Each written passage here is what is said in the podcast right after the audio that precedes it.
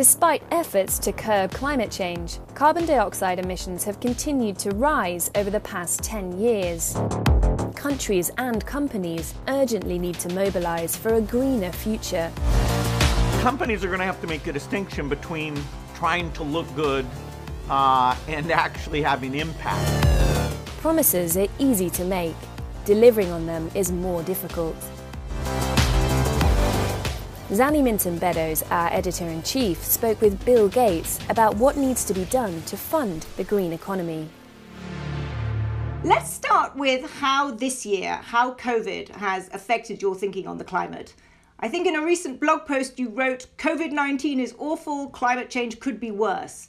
So, what has this year taught us about how we need to approach the climate crisis? Well, climate is, is like the pandemic in that we really count on governments to think about the future, to bring in experts, and avoid terrible things happening out in the future. In the case of the pandemic, it wasn't taken seriously. Uh, there wasn't much preparation. And so now we're paying the huge consequence. Welcome to Money is Not Evil podcast, the show where you will be inspired to change your life. There is a difference, though, which is that the pandemic, uh, over a period of years, we can innovate, come up with a vaccine in particular, and bring it to an end. Climate is something that's slowly getting worse and worse, and there's nothing uh, anywhere near to a vaccine, you know, where for tens of billions of dollars, you invent it, manufacture it, get it out to people, and the problem goes away. Here, climate change is a side effect of the entire uh, physical economy. So it's not as easily solved. It's it's it's coming. It's inevitable. How do you frame the climate challenge? And particularly, is it primarily a challenge of behavioral change? That we need to change the way we live to be more sustainable? Or is it a challenge of innovation that we need to find new technologies that allow us to live in a, in a carbon neutral way? We're not just trying to reduce emissions by 15% or 20%. Uh, we're trying to get to zero. And since the kind of activities that create greenhouse gases today are pervasive, you cannot drive the demand for those services down uh, all that dramatically. In fact, in developing countries, you should allow uh, the demand for those services to go up. And so it, although it always helps, every little bit helps, you can't get anywhere near zero without having a new way of making steel or uh, propelling a passenger car or a plane. Uh, it, it requires an innovation where the extra cost of doing it the clean way, which I call the green premium, uh, through innovation is brought down ideally to zero, uh, but if not to such a small level uh, that um, you know say India would choose as they build those buildings and add that electricity capacity uh, that they would do it the the green way. So we'll get to how to bring that green premium, as you call it, down in a second. But let's start with the innovation that's needed itself, and, and particularly in two dimensions. Let's start firstly with what are the renewable technologies right now that you think are the most promising that need to be scaled up?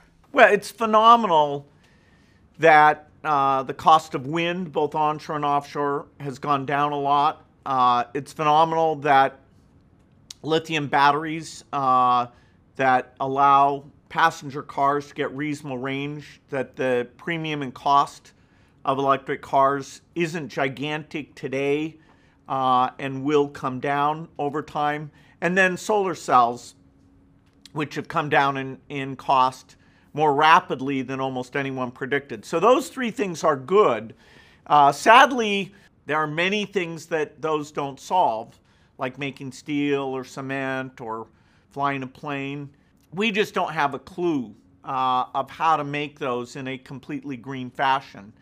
So those are areas where we don't even have the technology to make the products in a green way. So we have to have that innovation, and then, as you say, we have to bring the price down, the green premium, as you call it, such that they'll be used. Let's talk about how we get there. Um, and in particular, what is the role of the private sector?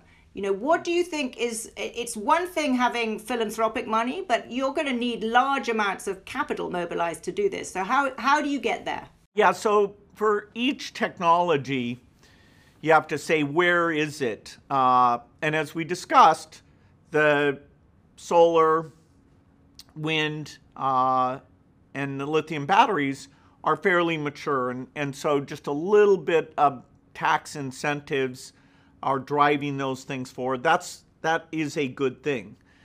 The technologies like making green steel are still very much at an R&D stage.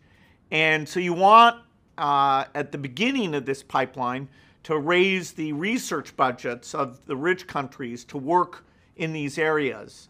You know, then at the next stage, you want to raise the uh, risk-oriented capital either inside a big company or in a startup uh, to go and do this work. But here, when you're building these big steel plants, you're coming up with a product that's not differentiated. Green steel, sadly, uh, has no uh, benefits beyond its its greenness. You know, who wants to be the first to put green steel in their building? Why should you, you know, take a risk that maybe it's slightly uh, inferior in some way. And so uh, we, we can use our, we can look at venture funding, but we need uh, the scale of capital and the, the persistence is going to be more difficult. Presumably, one way of getting there is to change the regulatory environment to change incentives. So, I guess one question is how essential is, at a, at a governmental level, you know, a carbon tax or something that prices carbon to create the right incentives? Yeah, it's absolutely a carbon tax if it's politically adoptable, if that can practically happen. A carbon tax at quite a high level that, you know, has some resemblance to the green premiums for these products. Uh, so it'd have to be like 100 to $200 a ton. That sends out the clear uh, market signal. Now, sadly, you know, when people put, like France, you know, put a bit of a tax on diesel fuel, or when the U.S. politicians talk about carbon taxes, the chance that we'll get a that sort of straightforward, clear uh, policy, I don't think is very likely. And so we do have to be creative and say, okay, if you don't have that, uh, let's look at some of the individual sectors and let's look at the companies who make a lot of money and uh, let's look at the government's own use of these products and somehow perform the bootstrap without that. I mean, Microsoft has adopted the goal of reducing its total emissions, including historical ones, I think, to net zero. Should that be a goal for all companies?